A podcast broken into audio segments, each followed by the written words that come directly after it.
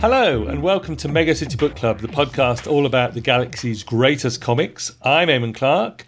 Uh, my guest for this episode got in touch with me by emailing mcbcpodcast at gmail.com. It's Giles Wright. Welcome to the book club, Giles. Thank you very much. Uh, a pleasure to be here, and thanks for uh, thanks for returning the email. That's quite all right. Yeah, uh, you got in touch, and you're in Dubai, I think, aren't you? Correct. In uh, sunny, well, at the moment, very sunny Dubai. I think it just hit 42 degrees which Blimey, is okay. 115, something like that. Oh my goodness! All right. Well, I hope you're in a cool place. We're here recording over Skype. We do everything remotely these days. So, Giles, as you know, we start with 2000 AD origin stories. Tell us how you uh, your first introduction to the prog. Well, my I still can't remember how I how who actually put the prog in my hands, but um, my first prog was uh, way back in the winter of 1984. Uh, it's prog 395. Uh, and I'm looking at it right now, and it's it's not a bad prog to be starting with um, by anybody's reckoning. Uh, Stainless Steel Rat, uh, Nemesis the Warlock, Ace Trucking Company, ho hum, uh, the Helltrekkers, which I always kind of liked, and City of the Damned. Um, oh right, yeah. I know is controversial, and I know it was abandoned by the creators midway through, and it sort of skimps, and it doesn't really make sense. But I've got a soft spot in my heart for it, principally because it was uh, it was my first Dredd. So uh, yeah, that was it. That was um, yeah, winter uh, 1984, and I've got to say I was hooked immediately. And so obviously, I you know once I'd read that, I tried to get as many old progs into my hands as possible just to see how you know, the ABC Warriors got started, uh, how City of the Damned began. This was uh, episode two, I think, was was my first um, jump in, and as much history as I could find. And over the next few years, I mean, I just grabbed everything I could. Obviously, you got the prog every week, uh, the best of uh, 2018 monthlies, sci-fi specials, the annuals, old Titan reprints. I mean, I even tried to grab the Daily Star whenever I could for a chance of the Daily Dredds. I mean, just anything and everything and full on love affair for for four years that sort of petered out um, due to circumstance more than anything. I went to university in California, and no matter how hard I looked, I just couldn't pick up the prog anywhere. So that first, um, my first sort of uh, whatever September away, uh, I had to wait for the Christmas holidays, and I came back and I, I, you know walked into my local comic shop and I said, "Hi, can I have the last twelve weeks of 2000 AD?" Um, and then I went back, but it just it was just impossible. I mean, I could occasionally pick up a, an Eagle reprint, but it was usually stuff that I'd read before.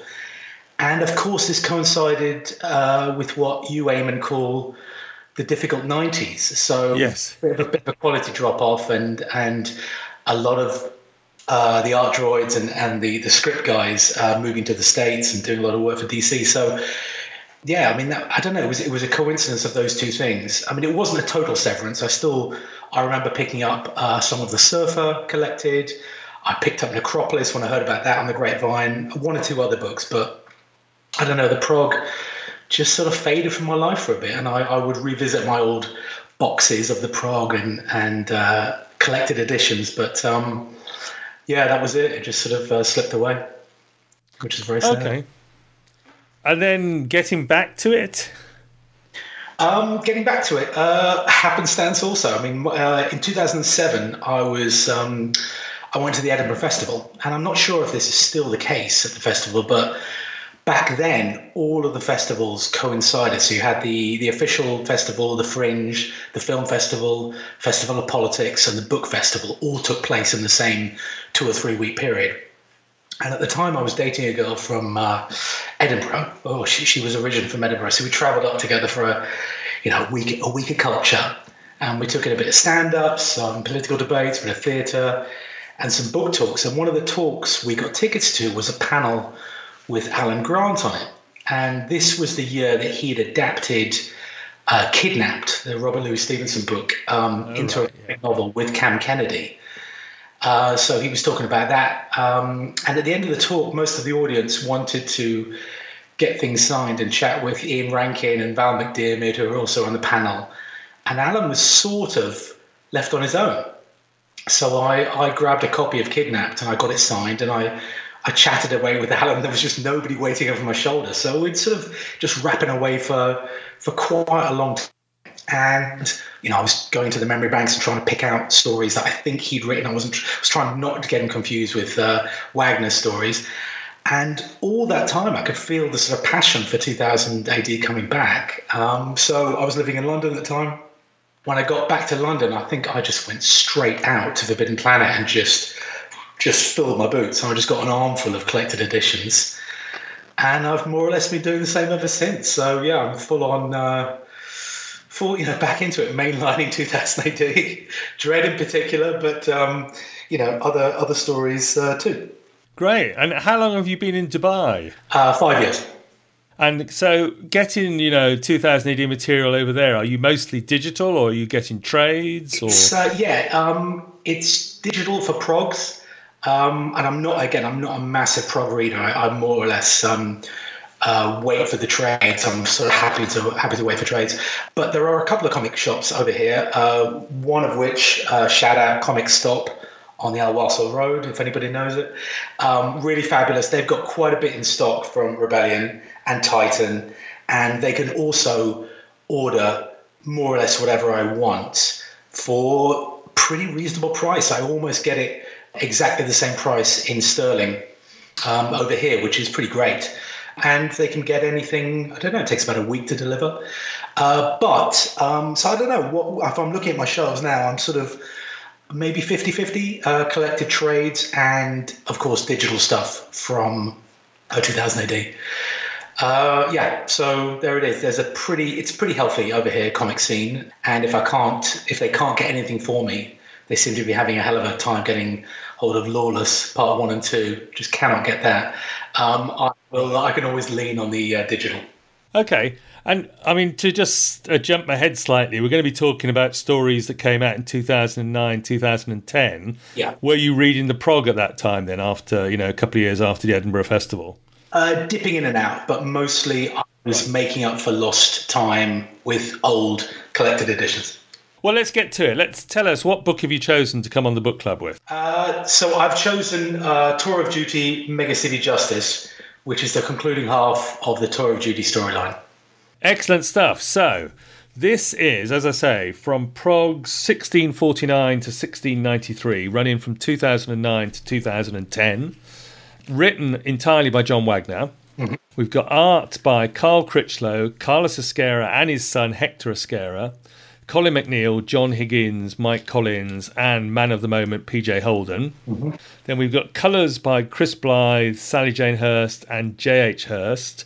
Lettered, uh, I guess we've got a bunch of letterers through here. Um, Annie Parkhouse, I think, mm-hmm. uh, mostly. And of course, the editor at the time, Matt Smith. Now, before we jump into it, let's just do version control because I have to give a slight confession. Last time I did the first half of this story, uh, episode 64, Tour of Duty Backlash with Santiago Mayo. And we realised while we were recording that we had different collections. He had the Rebellion Trade, and I had the Hachette volume. And for some reason, the Hachette volume has slightly different stories in it. So this time, which one are you going from for this book? I've got the collected trade in um, hard copy uh, from Rebellion. And I've got the same trade in digital, which I think is a 2011 edition. Uh, so I'm looking at it in digital. So as you say, it's Tour of Duty, Mega City Justice. Mm-hmm. Uh, so let's get into it. Give us a quick recap before we start. What were the decisions that Dredd and the Mega City judges took in the first part of this story to lead us to where we begin here? So yeah, as you say, this is the second part of Tour of Duty. You discussed a couple of years back uh, the first half, uh, the backlash with Santiago so obviously you you would have to read that to uh, to find out where we are. But the events begin to form even earlier uh, in the origin storyline, where Dredd meets his cousins in the Cursed Earth, the Fargos, who are directly related to uh, Judge Eustace Fargo, the first chief judge of Mega City. And these guys are solid, upstanding family, and Dredd really respects them and forms a bond with them, but they are mutants.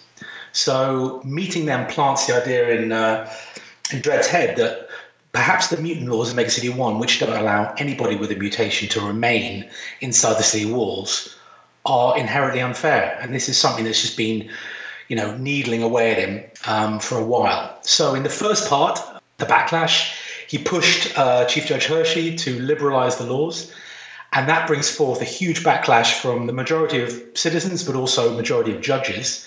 And it precipitates a challenge to Hershey's position as chief judge. An election follows, and finally, and what I love about this, in the very last frame of the very last page of the previous volume, a new chief judge is announced.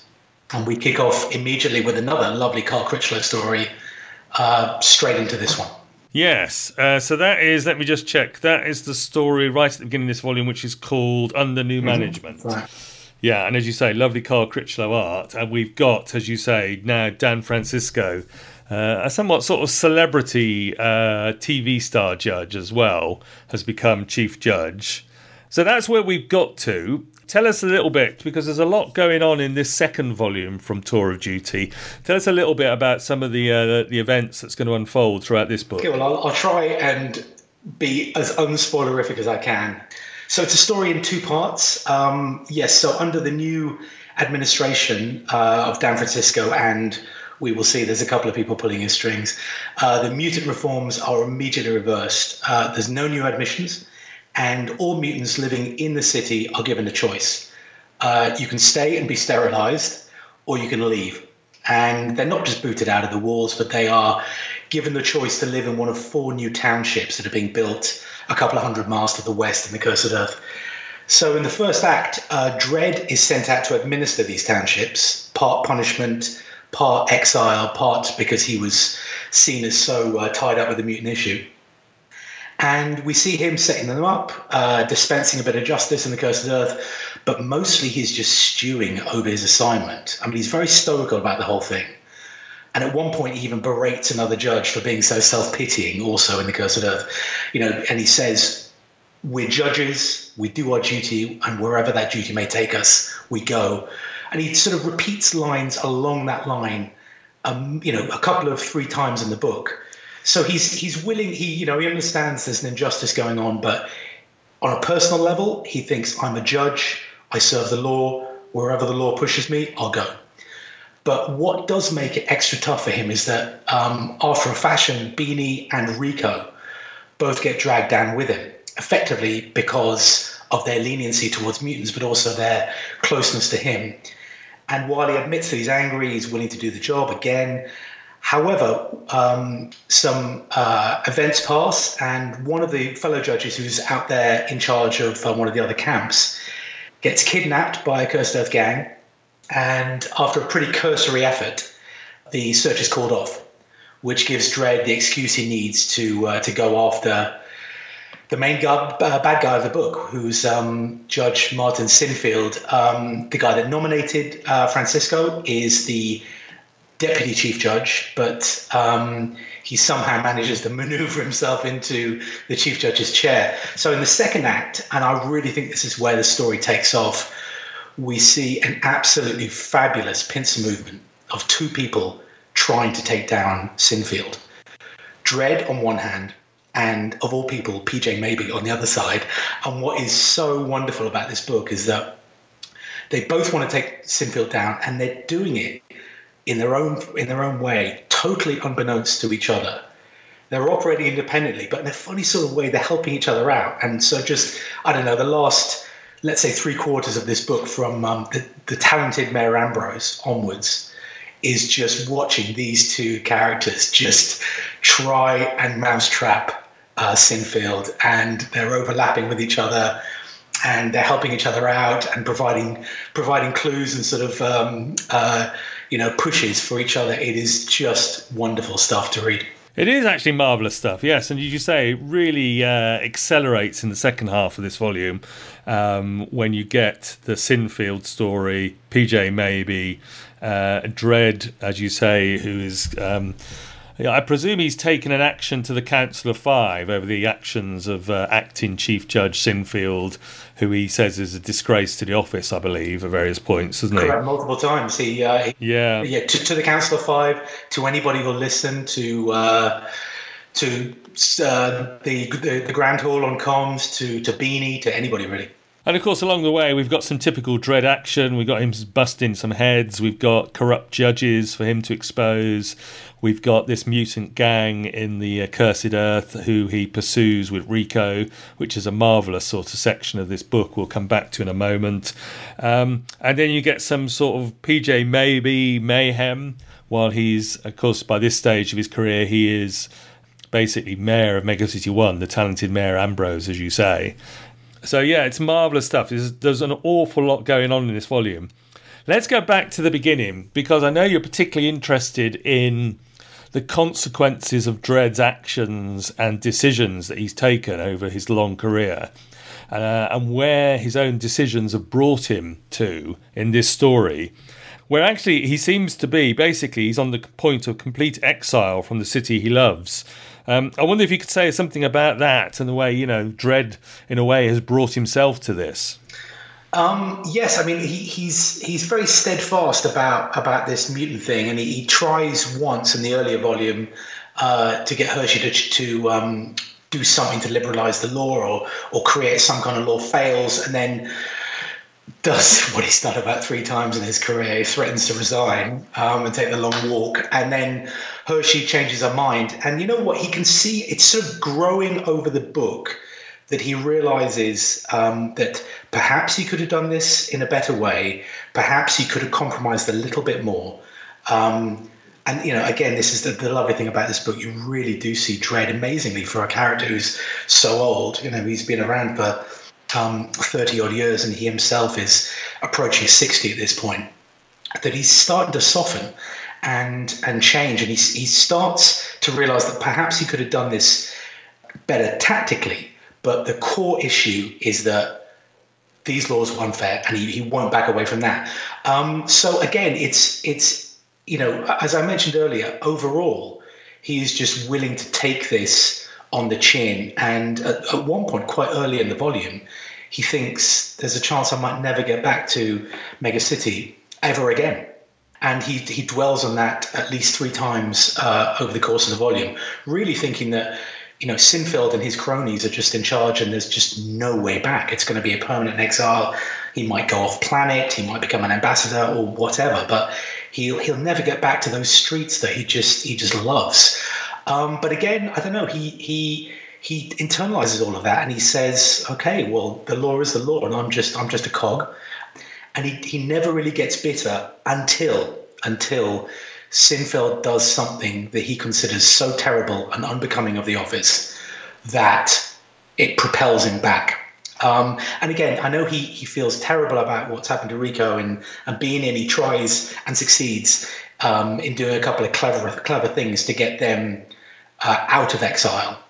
Um, but yeah, I, I, I, don't know. It's, it's lovely to see him growing um, and you know, there's a lot of internal monologue in this, and he doesn't quite question his judgment in the way that he did, um, let's say, before Necropolis and, and the events of the Dead Man. It's not quite that drastic, but he. It's nice that, um, yeah, there's there's a lot of internal stuff going on, and he's um, he's he's sort of growing and, and, and thinking, you know, thinking about his role as a law enforcement agent. Yeah, I mean, you've mentioned it already. There's a page early on uh, in this volume where he's spending in one of his like what seems to be his last night on the streets of Mega City One, and he actually says storing up a, um, a like a battery for the long endless days out in that uh, desolation.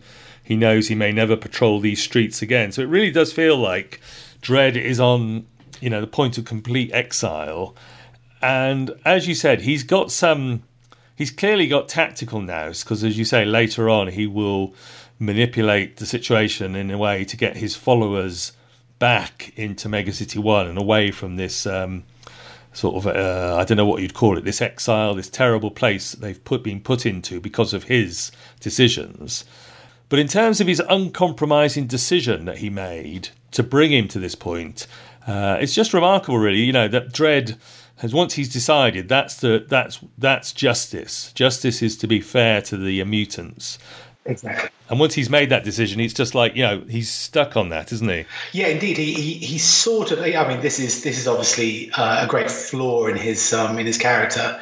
Uh, that yeah, once he once he gets down that cul-de-sac, he just he can't see he can't see either side of it. It's just this is the law, and I'm, I'm you know, I, I, might well be able to to sort of allow a tiny bit of compromise, as as you see in the sort of final the final chapters of the book. He he will accept a tiny bit of compromise, but the the central tenet uh, that mutants must be treated with the same level of fairness as citizens, um, absolutely. Uh, that's that's that's set out uh, in concrete, and he will not move away from that. And uh, if that means that um, he's got to spend the rest of his life in Township One, then so be it. Yeah, and it's interesting for a book called Tour of Duty, as you've said, Dredd very much. Um, he doesn't particularly like his uh, assignment, but he's determined that he will do it. Uh, properly, like a Mega City One judge, and that he will do his duty and not complain about it. And as you say, he pulls up some of the other judges who do complain about it, and he gives them very short shrift on that. Um, but he's also got his followers with him. He's got Beanie, Rico's in it.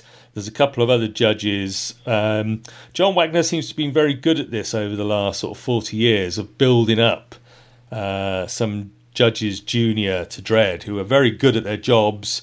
Um, and because I guess he sees them as having similar outlooks to him, he encourages them, brings them along with him, and they become almost his followers in a way. Um, there's several characters around still in the uh, you know in the world of 2000 AD that have gone through that process with Dredd, and we see a couple of them here, don't we? Yeah, of course. I mean, we see um, you know there's a lot of. Uh, a lot of good time with with Rico. Um, we see uh, Judge Logan is uh, growing into his role there. I think, Eamon, you're going to have to remind me. Did um, Judge Beanie make full Eagle in the previous volume? I believe she did. Yes, she starts out as a cadet at the start of that book, and she becomes full eagle during that. Yes. Yeah. So it's it's yeah, you're right. It's um, it, there's there's some some people that he's really taken under his wing, literally Beanie and, and Logan. Uh, somebody else, um, Judge Rico, who's his uh, clone brother, clone son, clone cousin, who knows what what they are.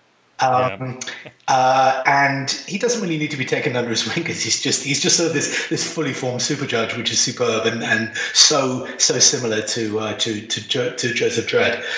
But again, you know, uh, absolutely of the same mindset, and uh, he he really blots his copybook with Sinfield uh, by I don't know, you know, uh, failing um, one of Sinfield's uh, or Sinfield's favourite um, when he is assigned to uh, take the final uh, judgment on a new cadet that is that is passing through, who's got a special connection to to Sinfield, and he himself gets exiled. So yeah, it's it, it's great, and there's there's there's a couple of other. Uh, I don't know. I'll, I'll, I'll get to it later, but there's another couple of just minor characters in here, half a dozen of them that are just so well fleshed out, sometimes over the course of three frames, that um, you know it's a real testament to uh, to Wagner's writing. Really, really wonderful stuff. Really great cast of characters here. There's probably 30 named characters that have all got um, a lot more to them than just uh, the usual two dimensions. So you've mentioned Rico, you know, Dredd's clone, uh, who's taken the brother, taken the name of Dredd's brother, um, and of course as you say, there's a there's another judge who's been captured by this mutant gang. He's not particularly an exceptional judge. In fact, he's got lots of failures. he's, he's terrible. He's, he's just he's, he's terrible. that Dredd disapproves of him, but because he's a, ju- a mega city judge and he's been captured, and because Sinfield has more or less abandoned any more rescue attempts, Dredd and Rico basically set off by themselves in pursuit of this mutant gang. Uh, the Pink Eye Gang, and the the sort of interplay between the two clones, who are just it's just marvelous. It's almost I know you said this in one of your emails. It's just like they're almost telepathic, aren't yeah, they? Yeah, it's it's sensational. So this is um, the sequence is called Gore City, which almost sounds like a an Italian gialli film from the, 70s, uh, but it's not. It's it's in an underground city that's named after Al Gore of all people. Um, and it's you know what? What's great about this is it really could have been a pretty standard Dredd narrative. You know, outnumbered judges on a mission to take down a dangerous enemy, and they triumph in the end. But what just really elevates this to the heavens is the relationship on display between Rico and Dredd. It's it's it's incredible. I mean, um, they're clones. They're exact duplicates of each other. And and Dredd does say something here that he says we don't get to work together very often. Um, you know, Justice Department doesn't like to to uh, waste resources by duplication or something like that. Uh, but here he's sort of, you know, this is not, you know, he hasn't done this since um, uh, sort of blood, you know, Brothers of the Blood, which is quite a while ago, and in that whole sequence where they're just they're pursuing the, the this pink eye gang through this underground city they're thinking the same thoughts. They're finishing each other's sentences. They're anticipating each other's moves and they're just working perfectly in sync with each other. Um, they're, they're, kind of goofing around with each other. Rico's making a lot of um, uh, jokes at, at Dredd's expense and he you know, for a man who's not not known for his sense of humor, he um, he he's he's he's playing the straight man, but he's he's like he's returning uh, the gag, which is which is just amazing. And then weirdly, there's a moment right at the end, at the climax of the story, when the Dredd and Rico are facing off against against Pink Eye, Pink Eyes is he called, um, and the way that MacNeil draws them, because he just draws both characters, and obviously they're clones with a helmet on uh, and the and the big chin. And there's a there's a sort of a nine panel sequence where neither neither judge's um, badge is shown. And I've read this about six or seven times. This this panel, this uh, page, and I honestly couldn't 100% tell you who is who at any point. And I don't really care because they're just they're both the same guy. It's it's the same extension of you know the comportment, the book of the law, and just that lack of lack of compromise and just that that force of will to get through anything. It's it's it's a brilliant sequence. It is. It's an astonishing part of this book. I mean, it's not really the main thrust of this book. It's this interlude where they're off on this mission to rescue uh, Judge Munn, I think he yeah. is. Um, and but it's just so marvelous, isn't it? Dredd and Rico, uh, as you say, they just uh, they finish each other's sentences. I love a I love a show or a comic where you see uh, like the detective figuring stuff out and when you've got Dredd and Rico who both do this stuff, both look at things, look at clues, look at setups, and figure things out before before the reader does, it's fantastic. I just love it, and the way they both do it is amazing. And of course, we've had Mike Collins doing um, some of the Pink Eyes gang artwork, but then Colin MacNeil comes back and takes over as well, which is just wonderful stuff for this uh, Dredd and Rico hunt. Yeah. Yeah, it is. It, it's superb stuff. And actually, to, to that Collins sequence, um, I've got to say, I mean, even that is that's that I think is the most disturbing part of the book for me, um, because this is Dredd on his own. He he leaves. He locates the Pink Eye Gang, sends a message to Judge Beanie saying, "These are my coordinates." But then he goes in. So the, the, the Pink Eye Gang are this, I don't know, there's maybe 30 of them, 30 or 40 of them. And they are, they're, they're, they're a bunch of bad um, they are murdering their thieves. I mean, uh, there's there's, I mean, I think there's at least two cases of sexual assault, if not rape, going on in this um, in this sequence. And Dredd nails them down to this um, this township, and it's at night. And he just talks to himself, doesn't discuss it with anybody else, and he says, "Okay, um, they're in there. I should have done this before, but I I've now decided that every single one of them must die." And he goes, I mean, I know that this is the beauty of Judge Dredd and, and the justice system that you are judge, jury, and executioner if need be. But whew, he just he doesn't discuss it with anybody else. He doesn't say it out loud.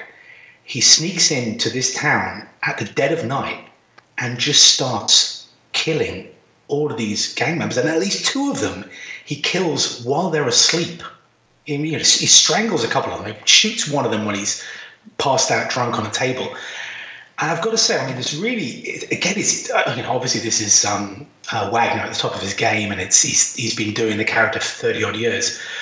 But it's it's really really dark stuff for Dredd. I mean, the only analog I can I can remember is um, there's a lovely if you remember it from the mid '80s, there was a lovely three-parter from the prog called "The Law According to Judge Dredd," a very rare Kevin McNeil Dredd where Dredd goes into the Cursed Earth and he finds this town where uh, there's a bunch of mutants who've who've happened upon a magazine story about Judge Dredd and they've they've thought this guy's the greatest guy ever, and this chief mutant has fashioned a badge and a uniform and a helmet and called himself Judge Dredd and is dispensing justice in the town.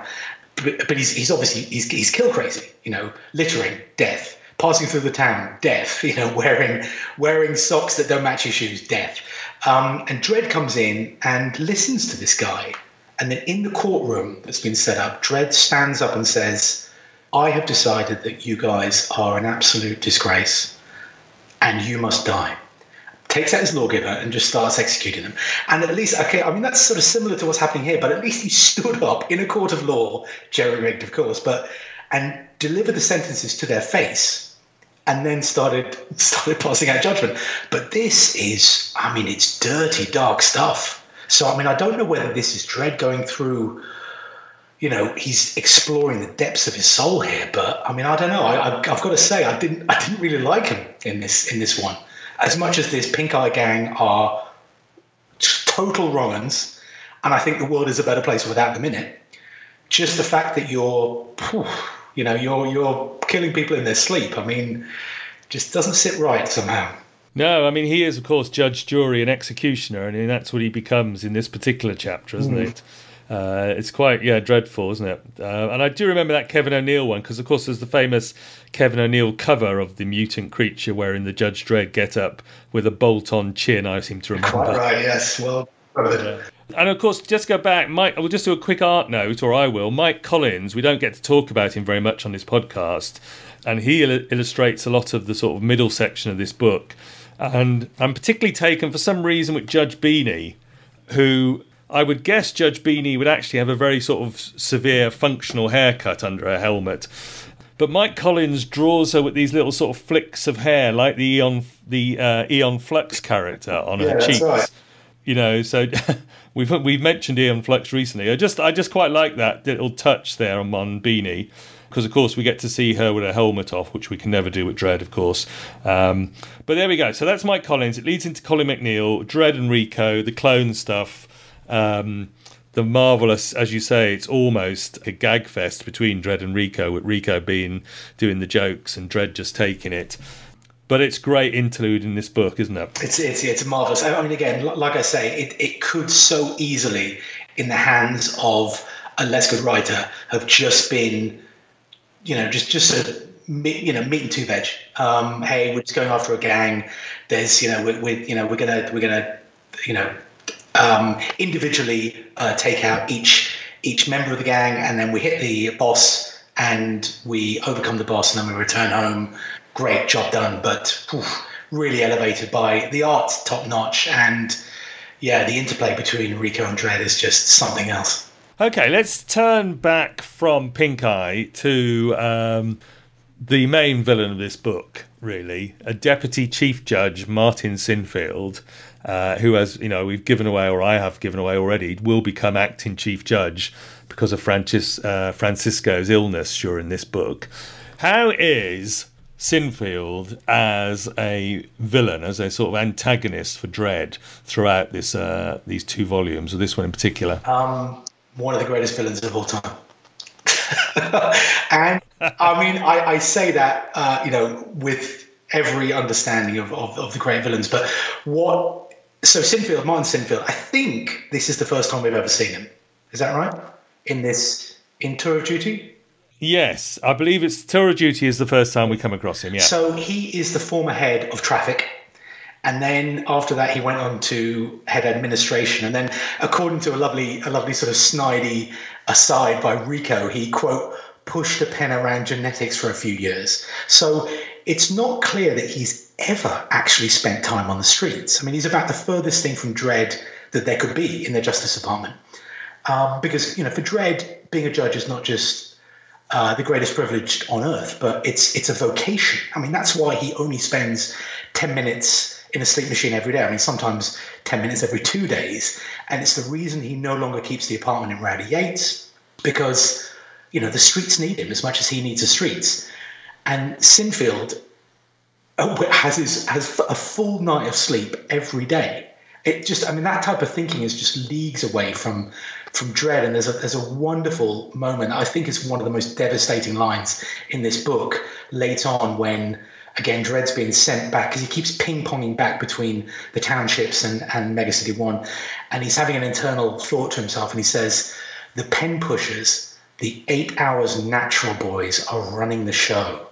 And I mean, I, I just, I can't, I mean, that must just destroy somebody like Dredd that the person, you know, who's chief judge and then, hey, what do you know? He's nominated five, you know, similar guys on, on the, uh, on, on the council who are just like him is just, he's getting a full night's sleep every night.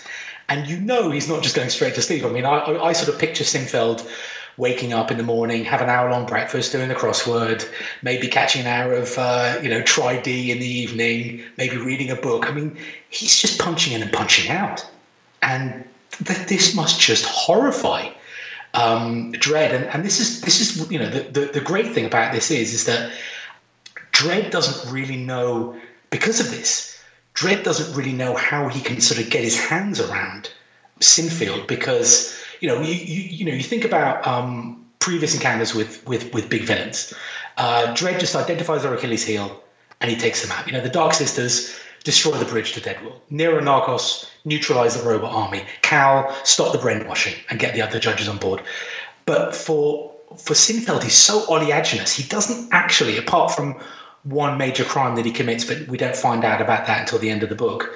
Um, he he he doesn't he doesn't do anything wrong. He's just one of these. I mean, Eamon, you work in a giant bureaucratic organisation, and I've worked in big companies in the past, and you know what it's like. Time after time, these sort of middle brow, middle managers sort of rise without trace. They, they somehow master the greasy pole of office politics and get to the top, and then appoint a load of their mates, and you know, what do you know? They're, they're suddenly in charge in a totally unassailable position. I mean, Sinfield hasn't done anything necessarily wrong. So it's kind of difficult to get to grips with him, and and yeah, I mean that's that's why he's such a, a formidable victim for Dredd. Yeah, it's it's fascinating because I like as you describe him as a middle management uh, villain who sort of like succeeds and rises to power, or in a way manipulates himself his way into power. Um, you know, Dredd, you mentioned he's clashed with chief judges famously in the past obviously Judge Cal, Judge Magruder, who starts out as very sort of like um, serious and judge-like, but becomes increasingly deranged as she gets older and gets mentally unwell. Um, of course, Dredd's had his famous clashes with Chief Judge Hershey over the years. Uh, often, as you say, try, threatening to hand in his badge that she says he'll never give up. Um, but Martin Sinfield, this this greasy chap who pushes a pen, as Dredd says, and has somehow risen to power, but doesn't seem to do much to actually reveal his villainy. Mm. You know, it's um, it's very subtle. He is this seem, seemingly this ordinary uh, mid-ranking judge who's suddenly become chief judge through his own manipulations, and it's only really Dredd, I think, who spots, you know, what he actually is. I mean, even Dredd's followers although they've been exiled to the um, the cursed earth with Dredd, they just see it as like you know, oh, well, it's something that happened. Uh, it's what judges do. Let's get on with it. But Dredd, sort of, particularly with the uh, the not sending a rescue for Judge Munn, mm. uh, I think he sees into the real man, doesn't he? Yeah, maybe. Uh, and well, I, yes, and I, but I, again, I, I would I would suggest that Sinfield isn't isn't malign, uh, unlike so many of of, of uh, previous. Um, uh, antagonists. Um, yeah, I, I, think he did call off the the search for Judge Munn. You know, a judge that had been kidnapped by a gang. Um, who represents Mega City One and must at all costs be brought back. And worst case scenario, you at least bring the body back. And yeah, Sinfield uh, organised um, uh, a rescue, and then I don't know what it was. Was it within hours or half a day, a day? Calls it off. But I don't think he did that because of his inherent evil. I think he just did it because he's sort of incompetent, stroke disinterested. You know, because I mean, again, I don't think this is the other great thing about Sinfield is he doesn't really have any massive ambition. I mean, you know, again, previous bad guys, you know, had horrendous goals. You know, Backman wants to reshape the whole city in her image. Oswin had a takeover plan. Kazan, you know, wants to wipe out half of Mega City One and enslave the rest. But Sinfield just kind of wants to run the place that any the way that sort of any middle manager would do. I mean, I know he's vainglorious, I know he's petty, I know that kind of affects his judgment from time to time, but he doesn't he doesn't threaten the city. And I know, you know, I know. Okay, I know. There's there's a lovely moment over two pages late on that he does show nastiness against a mutant couple who are sort of holding out. They're the last people in a in a city block that's being that's being rezoned or abandoned, and they won't leave. And and he and his his clone son like come up with some dastardly plan to get them out. But it's kind of low frequency nastiness. Uh, I mean, you know, it, it, wouldn't be my ideal out you know uh, outcome, but it it wouldn't be the worst thing in the world if Martin Sinfield was chief judge for ten years. I mean, it's not like the city is going to uh, be taken over or fall into disrepair or, or the massive outbreak of some terrible disease or anybody's enslaved. I mean, again, if you will just allow me a mild spoiler, Raymond, uh, we do run into Martin Sinfield again in a few years' time. And he's actually a very calm, very agreeable person, happy just to take his punishment and do his time and not buck um, it's it's it's amazing. He's he's uh, he is a really bad villain, but not in the way that you expect, and not in the way that I mean any one of the number of villains that I've mentioned, and another dozen that you could you could name are foils for Dredd. Uh, it's that's what makes him so great. He would, as that you know that slightly dangerous phrase people use, he would make the trains run on time in Mega City One, wouldn't he? And he would balance the budget. Well, that was what he was trying to do with uh, Mayor Ambrose, of course. Yes, trying to balance the budget, making all the, the numbers add up. Yeah, it's as you say, it's strange because Mega City One would probably run quite well under Sinfield, apart from he does have some slight um, or lack of comportment, as Dredd would mm. see it. And of course, we find out as this book goes on that he has, as you say, broken the law to get where he where he is nowadays. Oh, to get where he is. Um, is he is he more successful now for the sort of modern era of Dredd as this slightly more believable bureaucratic uh, opponent rather than say you know some of those earlier i'm thinking particularly of cal and we will get to the day the law died on this podcast at some point but i'm thinking of judge cal chief judge cal who was very you know he was the early era of Dredd. it was very pantomime stuff in a way wasn't it sure thing i mean again you know i i don't obviously cal is you know one of the one of the first mega epics is one of the greats um but and, and you know, he's he's he's a cool character and he did great stuff that still lasts to this day. He built the wall for heaven's sake. Um, imagine that. Uh, has anybody idea mm. to do hmm. that these days? Um, yeah. And uh, but at the end of the day, and no disrespect to uh, to the writers, but he is slightly two dimensional. Um, he's based on obviously um, Caligula, who who ruled over Rome, and he's just you know he's just mad. In fact, there's a there's a Judge Cal reference right at the end of this book where one of the judges says, "Oh well, at least Cal had madness on his side as a as a as a defense." So yeah, I mean, Cal is just he's cool and he looks great and he does some nutty things and he's he's pretty clever, but he is kind of two dimensional and he's just oh what what you know what do you know about Cal? He's insane. Whereas Sinfield is you know he's this multi-layered like middle-ranking bureaucrat um, not big on imagination, as, as, as Logan calls him, but at the same time, happy just to run. I mean, you know, he was head of administration, right? I imagine he would just run the city like he ran administration, so they'd be they'd never run out of paper clips. But um, no. he would, uh, you know, there'd be nothing special ever going on. In fact, you, you might even say that the average citizen might not even notice that there was uh, a new chief judge in town. Yeah, absolutely. Um, uh, there must be a fascinating article to write about all the various chief judges of Mega City One from the last uh, forty-three years, because there's been some um, there's been some characters along the way, haven't there? Maybe you, you could put that to Santiago. He'll he'll. I think Santiago's our chap. Actually, he probably ought to write that article. Yeah, quite. Favorite chief judge since we're talking about him. Uh, for me, I guess uh, I always loved Weird and Wacky Magruder, but of course, I think Hershey's probably the one who's best at it. But yeah, Magruder was great when she was uh, younger and uh, had all her wits about her. And then as she gets older and crazier, she's also a fascinating character as well. Yeah, quite. What about yourself? I, the, the, same. I mean, if, if only for that lovely moment in Necropolis when her and Dredd are on the hover ship, and uh, she dials into the Grand Hall. They identify her by, by, either by her teeth or by her speech pattern. I can't remember. And then um, she she tells them, you know, she hey jump to it, do this, do that. You, you know, um, Judge Silver's gone, so I'm your chief judge now. Uh, get on with it. And then clicks off the video link and turns to Dredd, who's just at her right hand side, and said, um, "See, still got it." And then Dredd, again, in, in a very humorous um, comeback, which you don't get from him, he says, "Well, some things you never lose." Uh, yeah, so just for that, for that moment, Magruder's my chief judge. Fantastic. Uh, I love. The, we're sort of going back to earlier books, but I love the moment where they meet in the cursed earth and she doesn't recognize him initially and they're playing the name game or something and he calls her Dredd in a rare moment of humor refers to her something like you know mad-eyed snake-haired crazy woman from the cursed earth or something like that. Well, well then follows it up with another joke which is his second choice of uh, his second guess of name is rumpelstiltskin. Yeah the classic name game joke. Hilarious right? I mean for him it's it's it's like a blue moon right? Yeah absolutely.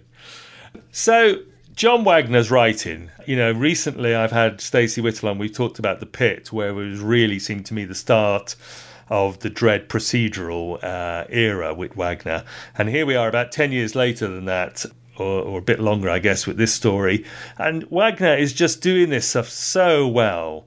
The minor incidents in the camps, um, you know, dealing with some backhanders that's going on, Dredd just being Dredd, uh, his followers also working so well out there, and then of course that marvelous Dredd Rico interlude we get. Plus we've got all the stuff going back on in the Hall of Justice, and it's just um, it's like plate spinning. It's how Wagner keeps all this going at the same time is just incredible. Yeah, you're right. And, and, again, we haven't really even touched on on PJ Maybe We really haven't really touched on the on the internal machinations of uh, the Chief Judge's office, or indeed the little B story about Judge Francisco. So there's everything you've just mentioned, and there's another sort of four storylines that are all going in, into interweaving. Um, and in fact, I mean, there's there's points in this in this story where Wagner changes POV panel to panel, which is a, a really terrifyingly difficult thing to do as a as a writer and yet he pulls it off with it's just it's just seamless. It's flawless. You know, you never you never get confused. Never do you think, oh, is PJ talking about himself now, or, are we are we in Dredd's head? It's it's just it's it is. I mean, it is a, a tour a tour de force. This book. And of course, you know, we've mentioned uh, Sinfield and Dredd's relationship. When Sinfield believes that someone is trying to kill him, um, he calls for, he says he realizes he needs the best possible judge on the case, so he sends for Dredd. Uh, who at that time is pursuing an action against Sinfield through the, the Council of Five. But Sinfield still calls on Dredd to investigate the case because he knows that he's the best they've got. Exactly, exactly. I mean, again, at the end of the that that investigation, Sinfield does say, "Hey, listen, we worked this out. We seem to be on sort of well, not even not maybe good terms, but better terms why don't you just stop this silly legal action you're bringing against me? But that's at the end of it. At the beginning of it, he just, as you say, he just, I, I, I think somebody's making an attempt on my life, multiple attempts on my life. I need the best investigator Justice Department have. Get Dredd. He just doesn't even think twice about it. I mean, there's nothing, there's no, there's no sort of compromise or, or, or you know, possible thinking that um, there might be anything wrong with that. He knows that he can call on Dredd, and Dredd will just put all of his thoughts about Sinfield to one side, investigate the crime, more than likely solve the crime, and then get back into being Dredd. Amazing. It is amazing stuff.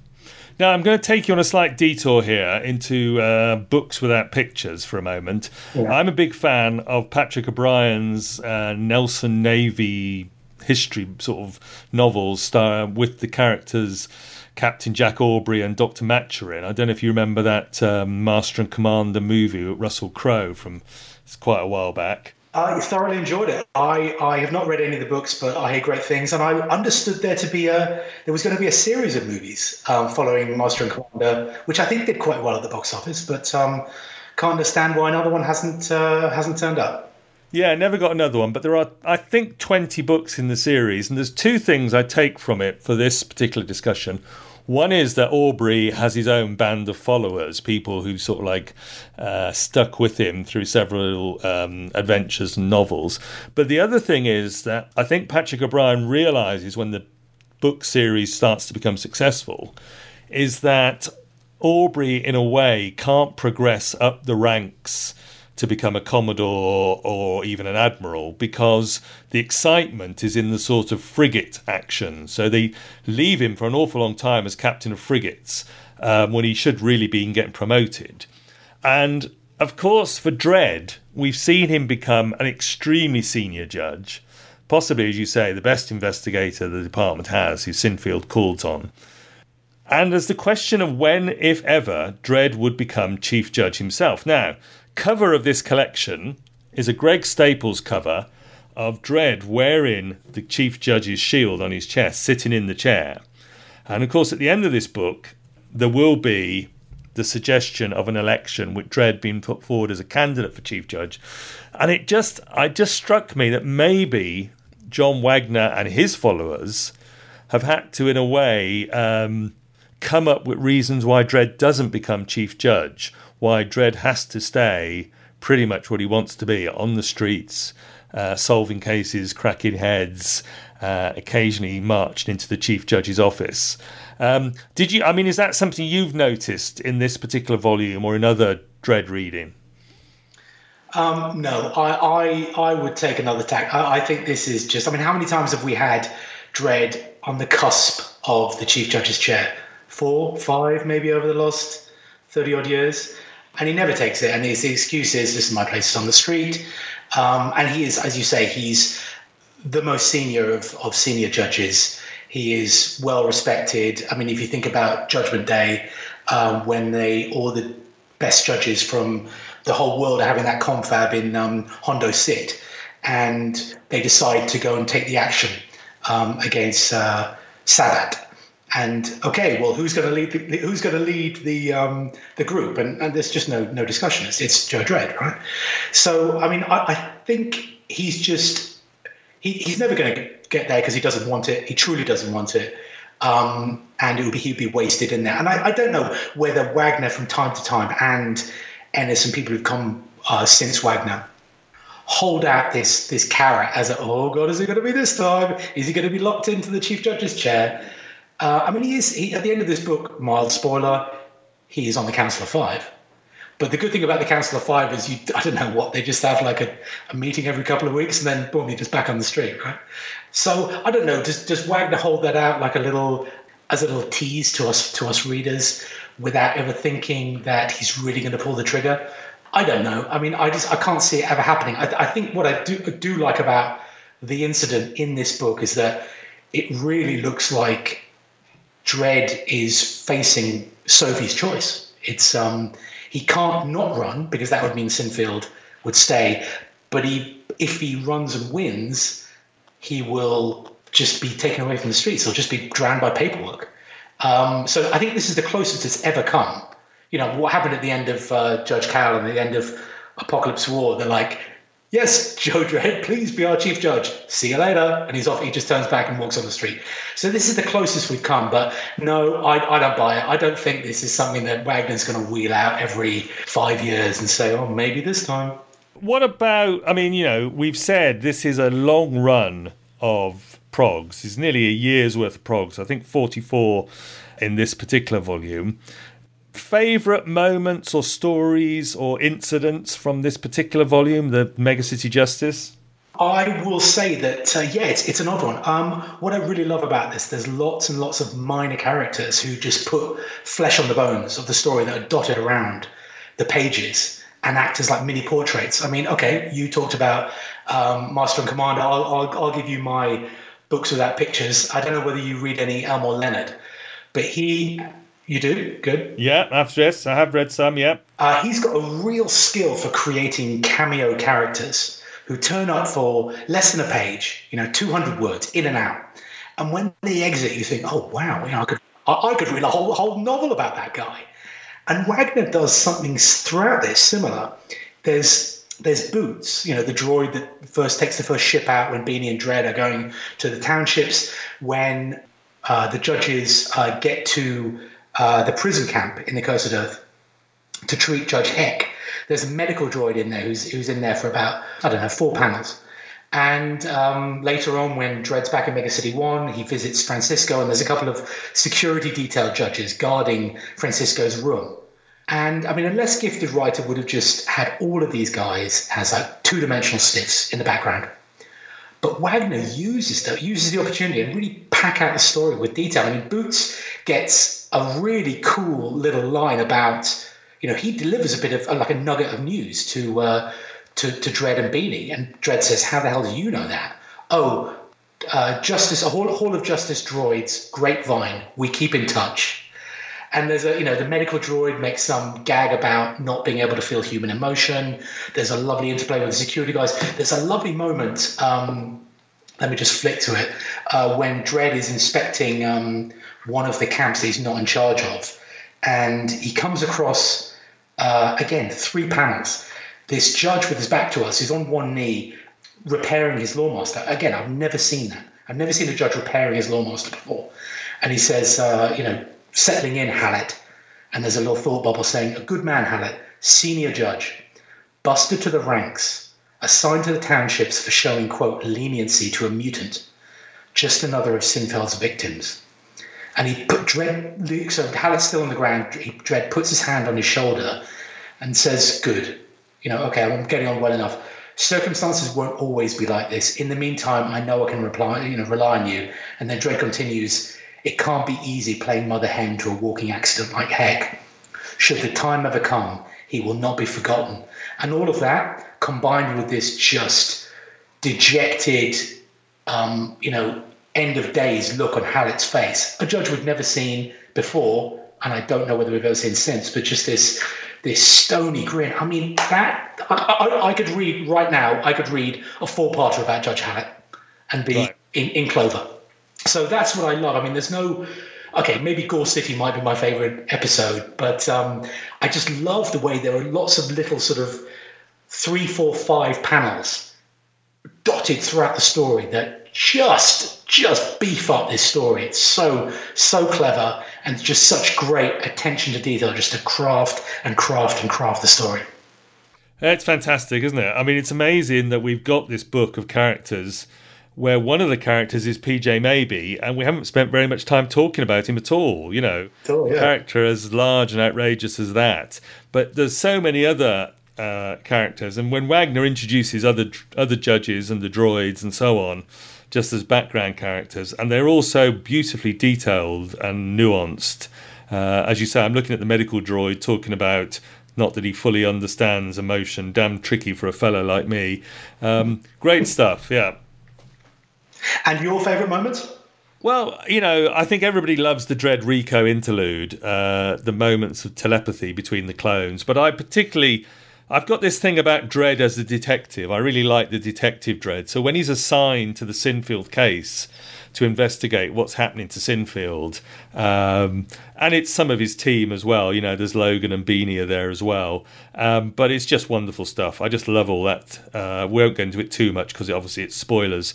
But um, Dredd on the case as the senior investigator uh, and the way he figures stuff out is I love all that stuff. Yeah, me too. I mean, something that I you you mentioned the pit. Um, another uh, collected um, volume that I love is Total War, that more or less does the same thing. It just that whole thing is just focusing on what a great detective Dredd is, which, as you say, from before the pit, we didn't really see much of him. We know he's a great tactician. We know he's a great shot. He's great with a nightstick. He's a great um, bike rider. Um, you know, he's a great advocate for justice. But we don't before the pit and and Total War and this we never really, you know, this is his inner, inner Lieutenant Columbo. He's just great at just snuffling around for, for clues and, and putting putting things together and and uh, nailing the bad guys. Fantastic. So we've also, of course, with a 44 prog epic, we've got lots of artists. Uh, some great work throughout. Any particular highlights for you? Any particular favourite artists that show up in this volume?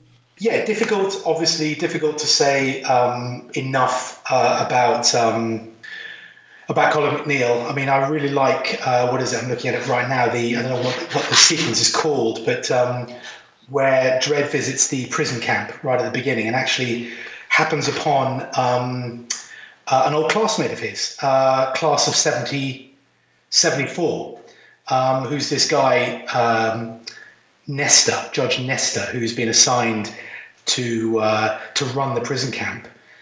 And yeah, there's just a really sad, chilling, yeah, moment, like just a single panel at the end of the um, at the end of the thing where where Nestor has um, taken his own life because of uh, because of something, because of disgrace. And Dredd just says, "Class of '74, some go out with a roar, some with a whimper. Is it 79? 79, it might be, sorry, my eyes are going. Um, some with a whimper, some with the indelible stain of failure on them. Whichever way, one thing is certain fewer of them every year. Now, Wagner writes those words, and what MacNeil does with that, it's actually a, a panel within a panel, is just just tremendous.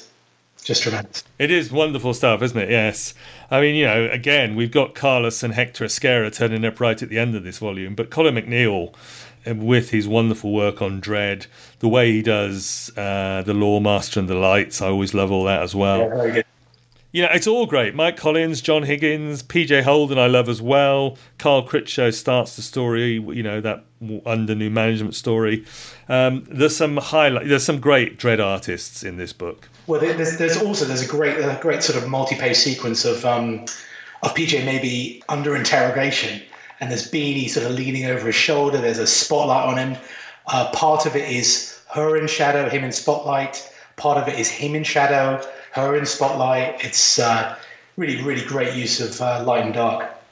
Lovely stuff. Okay, well, before I ask you the Grail Page game, um, these two volumes of Dredd, the Tour of Duty, how would you feel on the handing them to a newbie question? Would you start them with this, or would you start them somewhere else first? Um, it would be difficult to start them with this, but it's not not bad. Um, however, I would prefer to start them. I'd, I'd do a I'd do a buy two get one free, and I'd hand them Origins, and then Backlash, and then this. But it's not bad. You kind of you can kind of jump in, and you get the way. If you've never read anything, you get the way that uh, the politics of Mega City. You get the way that the judges have control over the citizens, the internal politics of that.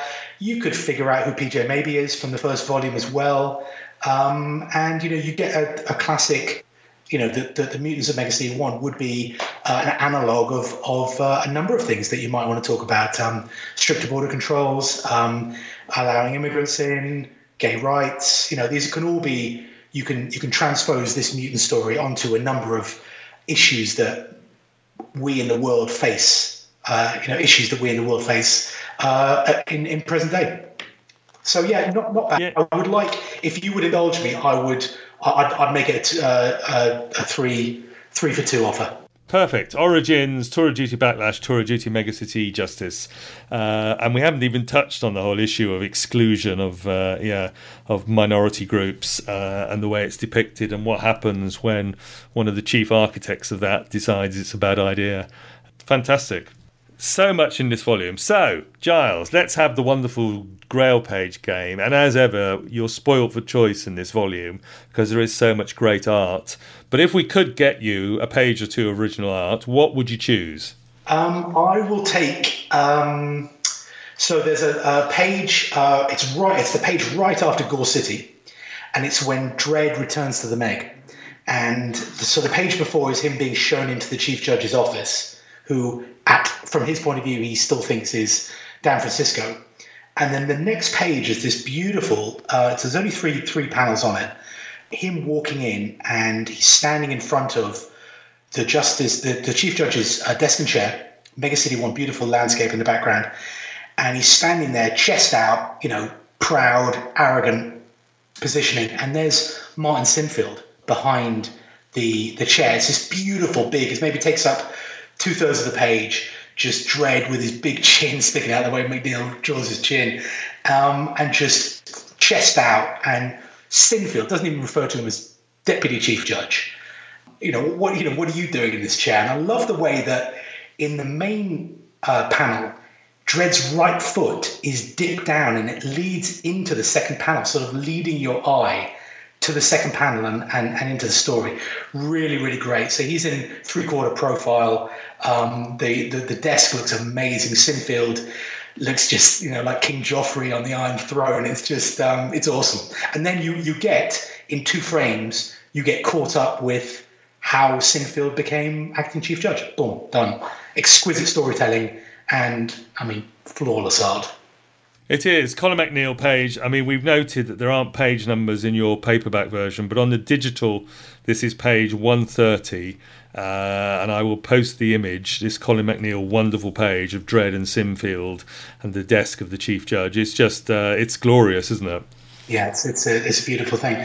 And if you will indulge me um, for a second page, I'll, I'll, I'll give you another one because it will be churlish um, in this volume not to pick a Carlos page. So um, there's something late on. Again, it's not a particularly flashy page. There's no there's no great bit of action, but it's um it's when Dredd is in the well, he's already done it. He's already he's put together enough evidence to sink Sinfield, and he's got together a group of um, he's got Buell, he's got Niles, he's got a load of SJS guys, senior judges to come in and nail uh, nail Sinfield. And there's a lovely moment where um, uh, there's a master shot of the Grand Hall, and you get some dweeby little assistant who's saying, "Hey, these are the chief judge's quarters. Uh, I can't allow you in here without higher authority." Cut to the next frame, and there's this sneering SJS judge, almost with I, I, I kind of imagine Ray Winstone delivering this line, "We are higher authority." And then there's a lovely behind him. Logan is going through the safe, and there's a gorgeous shot, reverse shot of Logan opening up Sinfield's safe, and then bingo, um, there's there's the incriminating evidence inside there with uh, with Logan. Logan guesses the combination because he says he's not big on imagination. Let's try the year he graduated, which is awesome. And then bam, bam, again, like the previous Grail page that I picked, just you get two more panels where Logan's it's it's in the future. Logan's assessed assessed all the evidence. He's delivered to Dredd, and he just nails him in, in, in two in two panels. It's um it's great. Like I said, it's not particularly flashy. There's no great. There's no explosions. There's no action. It's just four guys mulling around an office, really. But uh, it's just awesome. Awesome to look at. Lovely smile on Logan's face. Lovely sneer on Dredd's. And you know, we got him. Carlos Ezquerra with Hector, his son Hector Ezquerra, and yeah, it is lovely actually. I mean, um, you know, as we know, almost any Carlos page is a joy to behold, but this one, it's got so much going on there, and it's just wonderful. I love the SJS judge, as you say, um, who I'm now going to think of as Ray Winstone from now on. That's, uh, that's his name. Yeah, that's him. Uh, marvelous, right? So we will give you those. They become your your pages virtually, and I'll post them when the episode comes out and stick them in the Grail page gallery on the Facebook page. I'm going to add in a Colin MacNeil. Uh, let me just say, actually, that was page 248 in the digital version. Um, if I jump to page 14, which we did mention briefly at the start, because this is Dredd's last night on the streets, possibly before his exile to the uh, the mutant townships, or to the cursed earth or the cursed earth, depending on what how I'm pronouncing it. But it is Colin MacNeil. There's a lawmaster, um, a classic lawmaster with the lights coming at you. There's a bit of Dredd, busting heads as ever, um, solving cases, and just this grim realization of his voiceover, which drifts down from top left to bottom right uh, in these captions that he knows this he may never patrol these streets again. Just such a moment for Dredd yeah. that you know his own decisions have brought him to this. But as you say, it's his duty. He's going to do it to the best of his ability, uh, even though he doesn't agree with the policy that's brought him there. So I'm going to pick that page. It's just marvelous. Yeah, excellent. So so much going on, and again. You asked, could you give this to a newbie? I mean, you could almost give this page to a newbie, couldn't you? You've got yes. You've got Dredd. You've got internal monologue. You've got the Lawmaster, as you say. You've got him fighting some kind of either religious cult or sex worker up there. He's taken out a massive robot. There's a sky surfer in there. He's whacking out a couple of um, bank robbers. And then there's that lovely, just I mean, you've got his grimace in in close up. You've got him choosing. Um, I don't know which bullet number two would be on on the lawgiver. Um, would that be a ricochet? I don't know. Uh, but yeah, you, this is almost this is like Dredd in miniature in this page. It's uh, it's quite something. It is fantastic. Uh, at the end of the book, we get a gallery of some covers. So we've got a Pye Parr cover from 1649, Neil Roberts cover of The Lawmaster on 1659, and then there's a Ben Willsher cover of Dredd Standing in the Rain, cover to 1681, uh, with purples and blues, and that's a fantastic image as well. I'll post that when that comes. This comes out because that's a glorious image at the back of this book, isn't it? Lovely, lovely, yeah. Tour of Duty Mega City Justice is available from 2000 AD store, £19.99 in hard copy or $9.99 digital as ever. And it comes highly recommended by Giles and myself and Santiago with the first volume as well. And possibly, as you say, with that little starter pack of uh, Origins and then these two. Superb stuff. If you haven't got it already, buy it. If you haven't read it, I envy you because it's in your yeah, and if you start it after this podcast, do get in touch with us and let us know what you think. So, Giles, thank you for that. That's marvellous. Let's do guest projects and turn to gogilesgo.com, where they uh, sometimes they go to 11. Tell us about this blog. Yeah, so uh, sometimes 11 is the uh, is the easier. Sometimes 11.com is the easier URL. Uh, this is me. Uh, this is my film blog. Um, I should update it more frequently, but I've been busy. Yeah, I do uh, um, best of the year, best movies of the year roundups, and individual movie reviews. Nothing more recent than 25 years old. So uh, I don't know what, what, what kind of movies do I like from that list. Um, Japanese noir, French New Wave, a lot of westerns, bit of historical drama. Yeah, it's just movies that, that catch my eye. Um, and if they're more than 25 years old, I watch them and I review them. Excellent stuff. So look in the show notes for this episode for links to Giles's film site. Uh, where you can read about that. And as ever, as we said, track down a copy of this book we've been talking about because it's just marvellous stuff. Great fun.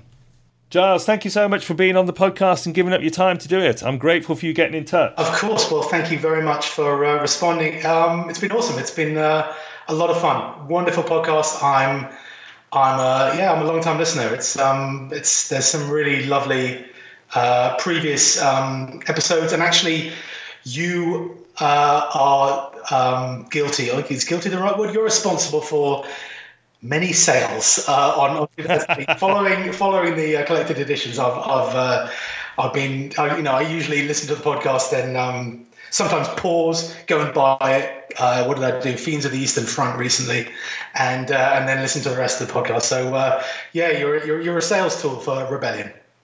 well, I don't know about that, but we did like to encourage people to buy these books so that we can get more of them and keep them going. And Fiends of the Eastern Front is such a great volume as well. Um, yeah, good stuff. Great. Thank you, Giles. And thank you to everyone for listening to Megacity Book Club. As ever, find out more at megacitybookclub.com, where you'll also find links to Giles's film blog. And you can also find the podcast on Facebook, Twitter, Instagram, the 2000 AD forums, and on Spotify. Or, like Giles did, email me, mcbcpodcast at gmail.com, if you've got a book you want to come on and talk about. And that'll do us. Until next time on Megacity Book Club, when we're passing judgment on another great book, uh, it's time for goodbyes. Goodbye from me and. وأنا مع سلامة من دبي.